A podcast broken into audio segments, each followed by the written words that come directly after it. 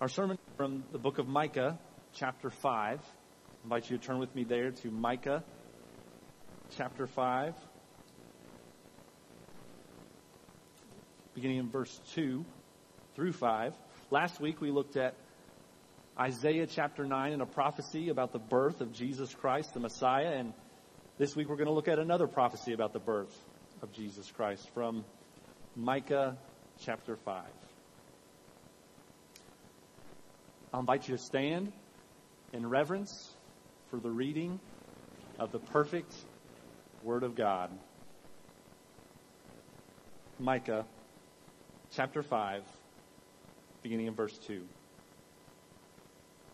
But you, O Bethlehem Ephrathah, who are too little to be among the clans of Judah, from you shall come forth for me one who is to be ruler in Israel whose coming forth is from of old, from ancient days. Therefore, he shall give them up until the time when she who is in labor has given birth. Then the rest of his brothers shall return to the people of Israel, and he shall stand and shepherd his flock in the strength of the Lord, in the majesty of the name of the Lord his God, and they shall dwell secure. For now he shall be great to the ends of the earth, and he shall be their peace. Join me in prayer. Lord God, we pray that right now you would focus our hearts and minds on your word, that your spirit would fill us and help us to understand your word and what you have for us today. God, we pray that you would do a mighty work in and through us for the sake of your glory amongst all nations. It's in the name of Jesus Christ that we pray. Amen. You may be seated. What do you think is going to happen? Seems like I've been getting that question a lot lately, or some form of that question. What do you think is going to happen next year? Do you think this virus is going to go away? What do you think is going to happen when Biden takes office? You think this vaccine's going to turn us all into zombies? I hear a few nervous laughs out there. Are we going to go on any mission trips this coming year? Do you think we'll be able to go to Peru or to New Orleans this summer? All sorts of questions about what's going to happen. And it's natural that as we come to the end of a year like 2020, that we are all anxious to move on and find out what's coming in the future. We want to know what's going to happen next. And in that sense, we're no different from the Jews in Micah's day and age. Micah was a contemporary of Isaiah, and they both prophesied during a time of tremendous upheaval in the land of Israel. Long gone were the days of peace and security under the rule of King David. For generations, the people had been wandering from the folds of God, and God had had enough. God's judgment was coming upon them in the form of war and captivity. The northern kingdom of Israel had already been taken into exile by the Assyrians. And now the Assyrians and their allies were breathing down the necks of the southern kingdom of Judah. The Jews are anxious to know what's going to happen. They're all wondering if God is going to spare them or if they're going to suffer the same fate as the northern ten tribes. And so in chapter 4, verse 11 of Micah, and down through chapter 5, verse 1, as Micah starts telling them what's coming next, everyone would have been leaning in to hear these next words that he was about to say. Micah tells them what he sees coming in the future. And he basically says, all of our enemies are going to gather together to invade us, but they have no idea what God has in store. I can see them now. They're, they're marching through our land. They are coming straight up to the gates of Jerusalem. They're surrounding the city. Rally the troops. Prepare for battle. And at this point, everyone would have been on the edge of their seats, wanting to know what's going to happen? What's going to happen next? And then, without warning, in chapter 5, verse 2, Micah says, But you, O little town of Bethlehem. Wait, what? Bethlehem? What about Jerusalem? What about the invasion? What's going to happen, Micah? Micah abruptly shifts gears from chapter 5 verse 1 to verse 2. He switches from describing the invasion of Jerusalem, which could be coming any day now, to a promise about the birth of the Messiah, which is more than 700 years away. It's jarring. It's unexpected. And it's meant to be. As we read the book of Micah today, it's meant to catch us off guard and grab our attention. Because what God is about to say through the prophet Micah is downright shocking. It's a shocking message of hope for the hopeless. God speaks through Micah to tell the Jews in his day and to tell us in our day what is going to happen in the future. And what he says is that one day our Savior will come and gather his people and he will rule and reign forever. This message was intended to give them and to give us the hope we need to press on, no matter what happens next, no matter where God leads us to next. Look at how Micah begins this message from God in verse 2 with me. But you, O Bethlehem Ephrathah. Bethlehem was the name of the town. Bethlehem was the name of the town, and Ephrathah was the name of the district. Micah probably includes the district name because in that time there were other towns named Bethlehem. Just like in our day, there's other cities named Richmond. So whenever I'm out of state talking to somebody, I always have to specify that I'm from Richmond, Kentucky, not from Richmond, Virginia. So in the same way, Micah specifies exactly which town the Messiah will be born in. He doesn't just say he'll be born in any old Bethlehem, but in a very specific Bethlehem, in a very specific district, in the land of a very specific tribe. The tribe of Judah. Micah says, But you, O Bethlehem Ephrathah, who are too little to be among the clans of Judah, within the land allotted to the tribe of Judah, Bethlehem was the smallest, most insignificant town. We have a word for small towns like this, don't we? Podunk. Bethlehem was just a podunk town out in the middle of nowhere. In fact, Bethlehem was so podunk that in Joshua 15, when they were dividing up the promised land, there's this list of 96 towns and villages that the tribe of Judah was to receive. They listed 96 towns and villages, but didn't even bother including Bethlehem. And yet, Micah says that God has chosen this podunk town to be the birthplace of the Messiah. He says, From you shall come forth for me one who is to be ruler in Israel. Just like a newborn comes forth from the womb, so the Messiah will come forth from Bethlehem. Now, what's really interesting about this is not just the fact that God chose the little town of Bethlehem to be the birthplace of the Messiah, but that he didn't choose the capital city of Jerusalem. Because in this day and age, the Jews of the southern kingdom were still in their land. And the future rulers in Israel were not born in stables in podunk towns out in the middle of nowhere to a bunch of nobodies. The future rulers in Israel were born in the royal palace to the royal family in the royal city of Jerusalem. So why will the ruler in Israel, the Messiah, the one who'll be called the King of Kings, why will he be born in Bethlehem and not in Jerusalem?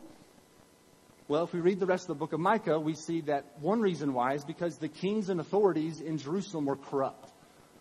They weren't faithful to God. The, the kings and rulers, even the best kings and rulers, they failed their God and they failed their people. So God chooses Bethlehem to be the birthplace of the Messiah in order to display his separation from the corruption in Jerusalem and to display his connection with his forefathers from Bethlehem. That's what we see as Micah continues. Look with me at the end of verse 2. Who's coming forth, or it could say, whose origins are from of old, from ancient days. Now, during the time of Micah, the old ancient days were the days of King David. What God is saying here is that the family origins of the future ruler in Israel are the same family origins of an ancient ruler in Israel. Because even though Bethlehem was a podunk small town, they still had one major claim to fame. If you were to ride into Bethlehem during this time, you wouldn't have seen a big bright green sign on the side of the road that said Bethlehem High School Class 5A State Football Champs, 745 BC. You, you wouldn't have seen a sign that said uh, Bethlehem, boyhood home of country music legend Jeremiah Strait. You would have seen a big old sign that said Bethlehem, birthplace of King David. The Messiah will be born in Bethlehem because he will descend from the family line of King David. And he will fulfill God's promise to David in 2 Samuel 7:16 that one of his descendants will ascend to an eternal throne. As we will see, all these verses allude to David and to the greater David who was to come. Just like David was the youngest, smallest, most insignificant son of Jesse, but was chosen to be king, so Bethlehem was the smallest, seemingly most insignificant town in Judah, but was chosen to be the birthplace of the greater King David, Jesus Christ. God's choice of Bethlehem would have startled the Jews. Until Micah uttered these words, nobody expected the most important person in human history to be born in a small podunk town out in the middle of nowhere. The, they expected important people who did important things to come from important families from important cities. Just like we still do today. Be honest. When you hear us up here talking about planting churches in places like New Orleans and Peru and to the ends of the earth, sending church planting teams out to these places, most of you are probably thinking, oh, I could never be a part of something like that. That's never going to happen for me. Because for some reason, we have this convoluted idea that if we as a church want to send out church planters, then we should be looking for someone who's, I don't know, the son of David, Platt, that is, or some other great preacher. That he will be born in a hospital just down the street from the Southern Baptist Theological Seminary, and that he will be raised in some urban metropolis multicultural environment where he will be discipled by some great theologian like Tim Keller. The apostle Paul tells us in 1 Corinthians 1, 26 through 31, that God delights to use what is foolish and weak in the world to shame the wise and strong so that he will get all the glory. You may not have all the qualifications yet to be part of a church planting team, but you may already have the most important quality humility. Because God isn't looking for seminary presidents or megachurch pastors to go make disciples of all nations. He's looking for average Joes and Janes like you and me. Because when he takes humble, in, seemingly insignificant nobodies from nowhere and uses them to plant churches and reach unreached people groups, he gets all the glory. And they get all the joy. Because they know that it's God's Spirit working in and through them. The coming of the Messiah to be born in the little town of Bethlehem fills us with hope for missions because God still delights to choose and use ordinary nobodies like us to do extraordinary things for his glory. The coming of the Messiah fills us with hope for missions, and the gathering by the Messiah fills us with hope for missions. Look with me at verse 3. Therefore, he shall give them up until the time when she who is in labor has given birth Micah tells the Jews that until the promised ruler, until the Messiah is born, God is going to hand them over to their enemies. What God is saying here, it's not so much that their enemies are going to forcefully take them into captivity as much as God is going to freely give them to their enemies. God will abandon them to suffer the judgment they deserve for their sins. They will be scattered and isolated amongst the nations as exiles. But Micah says they, they will not be scattered forever. It will last until the time when she who is in labor has given birth. It will last until the promised ruler is born. And then, look what Micah says, then the rest of his brothers shall return to the people of Israel. Once they were eventually exiled, the Jews longed to see this promise fulfilled. They longed for the day when the Jewish Messiah would bring all of his Jewish brothers and sisters back together again in one united Jewish nation under God. This gave them, this promise, it, it gave them the hope that they needed to press on no matter what, no matter where God led them next. But God's plan wasn't just to make Israel great again. God's plan was far greater than one united Jewish kingdom. When the Messiah came and was born of the Virgin Mary, the great ingathering of his brothers and sisters began in earnest. But Jesus shocked the crowds in Mark 3 34 through 35 when he looked around and said, Here are my mother and my brother. For whoever does the will of God, he is my brother and sister and mother. That means whoever puts their faith in Jesus and follows him is his brother or sister. That means his brothers and sisters are not just from the 12 tribes of the nation of Israel, but from every tribe and nation. Jesus is gathering his brothers and sisters right now from all the people groups of the earth to be united in one multi ethnic kingdom. Jesus is gathering them today the same way he did back then. Jesus gathered them by taking on flesh and coming to them, living among them, sacrificially loving them, gathering them and teaching them about himself from God's word and ultimately suffering and dying for them. We call this incarnational ministry. And it's the same method that Jesus is using today to gather his people. Today, the church is the metaphorical body of Jesus Christ in the world. Jesus has chosen humble nobodies like you and me to gather his people from around the neighborhood and from around the nations. Today, Jesus has sent all of us to gather his people right here in Madison County. So this week, instead of complaining about your neighbor's redneck Christmas winter wonderland, when you see them out in the yard, sacrificially love them and go over there and help them take it down. And as you do, talk to them about Christmas. Ask them how their Christmas was and talk to them about what you've been learning about the birth of Jesus from Isaiah 9 and Micah 5 when classes start back. Get together with one of your lost classmates and help them study for your next test together and talk about what you learned about Jesus from CrossCon as you talk about what you did on winter break. This is where Jesus has sent us to gather his people right now. But someday, my hope and prayer is that he will send many of us to go and gather his people in New Orleans, Peru, and to the ends of the earth. And not just the college students and young people.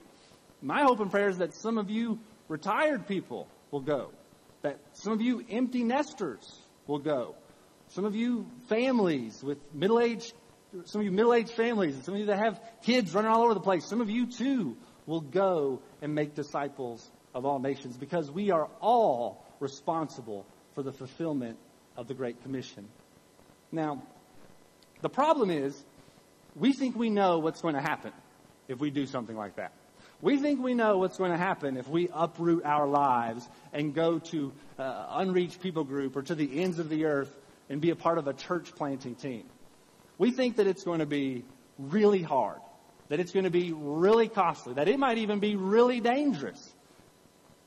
And honestly, you're probably right. But here's the thing that's not all that's going to happen. Look with me at these last verses, and I hope you'll see what I mean. Verse 4.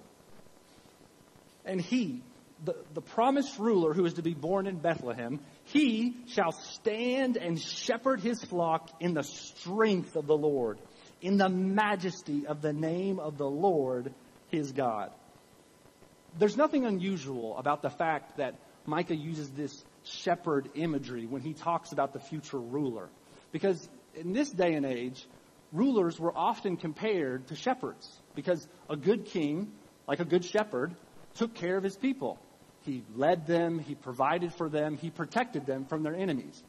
So it's not unusual that Micah uses this shepherd comparison. What is unusual is how Micah says this king will shepherd his flock of people. It's not merely that he will rule his people by depending on God as the source of his power and authority. That's true. But what's mind blowing is that Micah is saying that he will rule with the same power and authority as God. Now, that was never said of King David. But isn't that exactly what Jesus said about himself after he had risen from the grave and was giving the Great Commission in Matthew 28 18? All authority in heaven and on earth has been given to me. Go, therefore, and make disciples of all nations. This promised ruler to come is not just a powerful ruler, he will be the all powerful ruler with all authority. And with this king, Micah continues in the next line, they shall dwell secure. They will have a permanent address, a forever home in his kingdom. A kingdom, which Micah tells us, will be global in size. Look with me at what he says in verse 4. And they shall dwell secure, for now he shall be great to the ends of the earth. They will never have to worry ever again about being uprooted from their land because they will have a home in his kingdom. They will have an all powerful ruler with all authority over all the earth.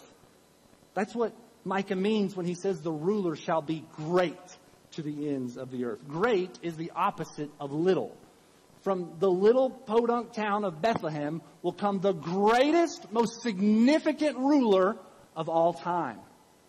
He will be honored, respected, and submitted to as king by the whole world. There will be no pockets of rebellion, no enemies left. And he shall be their peace, their shalom. This is not merely the absence of conflict, not merely a ceasefire it's complete and total well being. The promised ruler will make them whole again. In him, they will be completely safe and satisfied. So it's no wonder that Micah's contemporary Isaiah says that this child who will be born will be called the Prince of Peace. And of the increase of his government of peace, there will be no end the Jews of Micah's day and age were facing God's judgment. They were facing war and captivity. They longed for the Prince of Peace to be born in Bethlehem. And the good news that we celebrate at Christmas is that he has. The long awaited Messiah, Messiah was finally born. The woman who was in labor, Mary, has given birth to the eternal Son of God, Jesus Christ. And at his birth, angels appeared to shepherds, and they cried out, Glory to God in the highest, and on earth peace among those with whom he is pleased. The promised ruler took on human flesh and came to us. He came and lived among us. He loved and served. He gathered and taught. And he bled and died he made peace, Colossians 1:19 says, by the blood of the cross. He himself is our peace, as Paul writes in Ephesians 2:14. You see, Jesus knew that if he came to earth to gather his people that it was going to be really hard. Jesus knew exactly what was going to happen. He knew it was going to be really dangerous. He knew it was going to be really costly. But he didn't pack a bunch of suitcases full of comfy clothes and the latest Apple products so that he'd feel more at home. He didn't wire transfer some of his heavenly treasure to the Bethlehem Central Bank so he could have a fully funded emergency stock fund. No, he, he didn't pack any bags and he didn't pack any heat. He came in the most vulnerable, defenseless way he possibly could. He moved into downtown Sketchville, into the most unsafe place in the universe, as a baby. And you know what? It was really dangerous. He barely escaped being slaughtered with the rest of the toddler boys in Bethlehem. It was really costly. The night before he died on the cross, it was, he was so tore up about it that he sweat drops of blood. It was really dangerous. It was really hard. It was really costly. In the Garden of Gethsemane, he gave himself up freely to those who came to take him away. They didn't forcefully take him. Jesus gave himself up. The promised ruler was taken captive away from Jerusalem to Golgotha. God the Father abandoned him to suffer his judgment on the cross until the time when all his wrath was paid for all our sin. The Good Shepherd laid down his life for the security of his flock. No one took it from him. He laid it down of his own accord because he had all authority to lay it down and to take it back up again. And three days later, he did just that.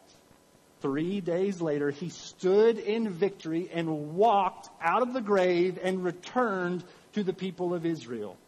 And right now, he is seated at the right hand of the throne of God, shepherding his church and ruling over the universe. Jesus knew exactly what was going to happen. Jesus knew it was going to be hard and dangerous and costly to come and gather his people, but he did it anyway because Jesus knew what else was going to happen.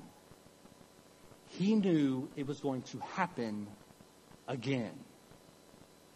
Jesus knew that one day he will come again and split the skies and gather all of his people from the four corners of the earth, from every tribe and tongue and nation. Jesus knew that one day he will stand as the King of kings and every knee will bow in heaven and on earth and under the earth and to the ends of the earth and declare every tongue confess that Jesus Christ is Lord. He knew that one day his brothers and sisters from every tribe and tongue and nation will have a permanent address and perfect peace in his kingdom where they will rule and reign with him forever. Jesus knew what was going to be what was going to happen and he believed it was going to happen. The question is, do you?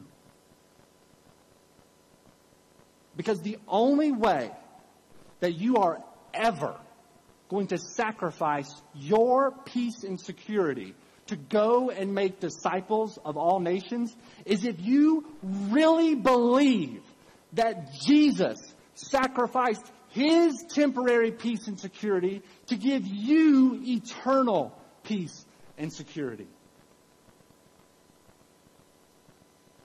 And if this year has taught us anything at all about ourselves, about our country, about our world, it is that we are desperate for peace and security.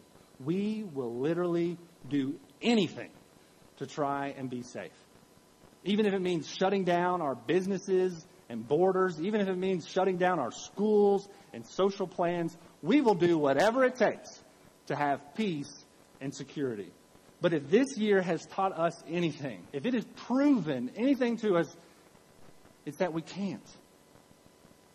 No matter how many times we wash our hands, no matter how much we isolate ourselves, we can't give ourselves the peace and security that we so desperately want and need.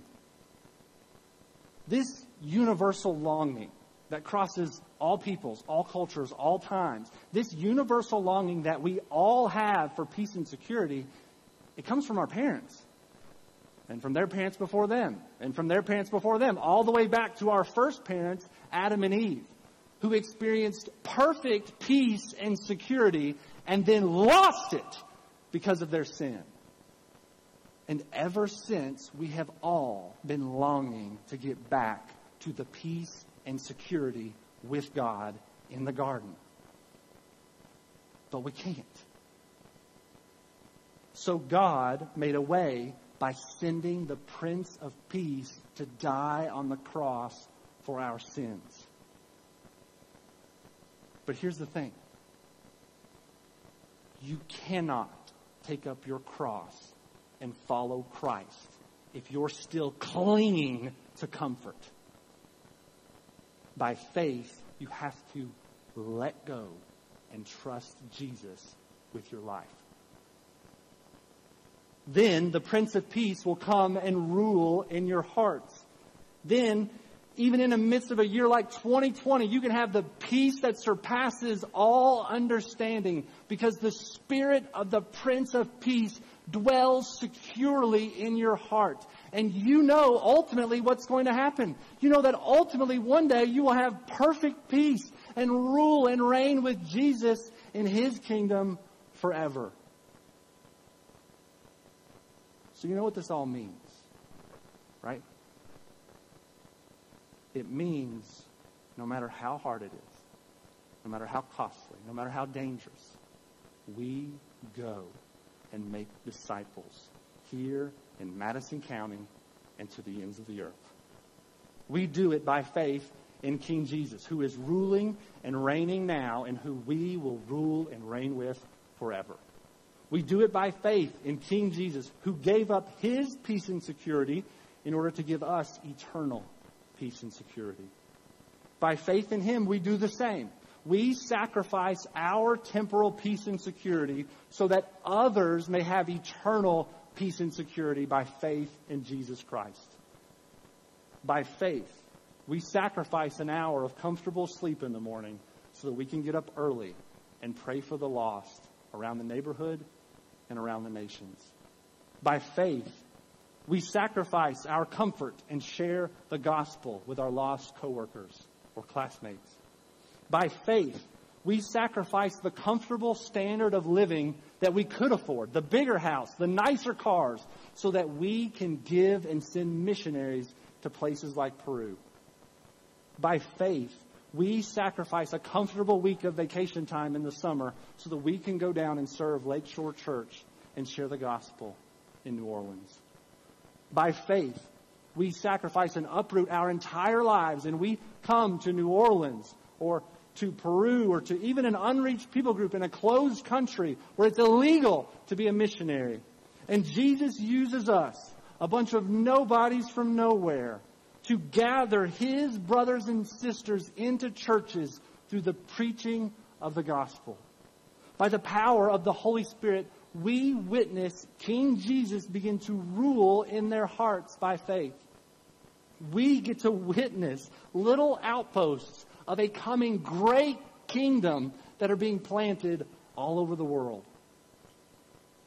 And yes, by faith, we may even end up sacrificing our lives for Jesus, just like Jesus sacrificed his life for us. Our body they may kill, but God's truth abideth still. His kingdom is forever and we will rule and reign with the Prince of Peace in that kingdom and have perfect peace on earth forever. And that is exactly what's going to happen.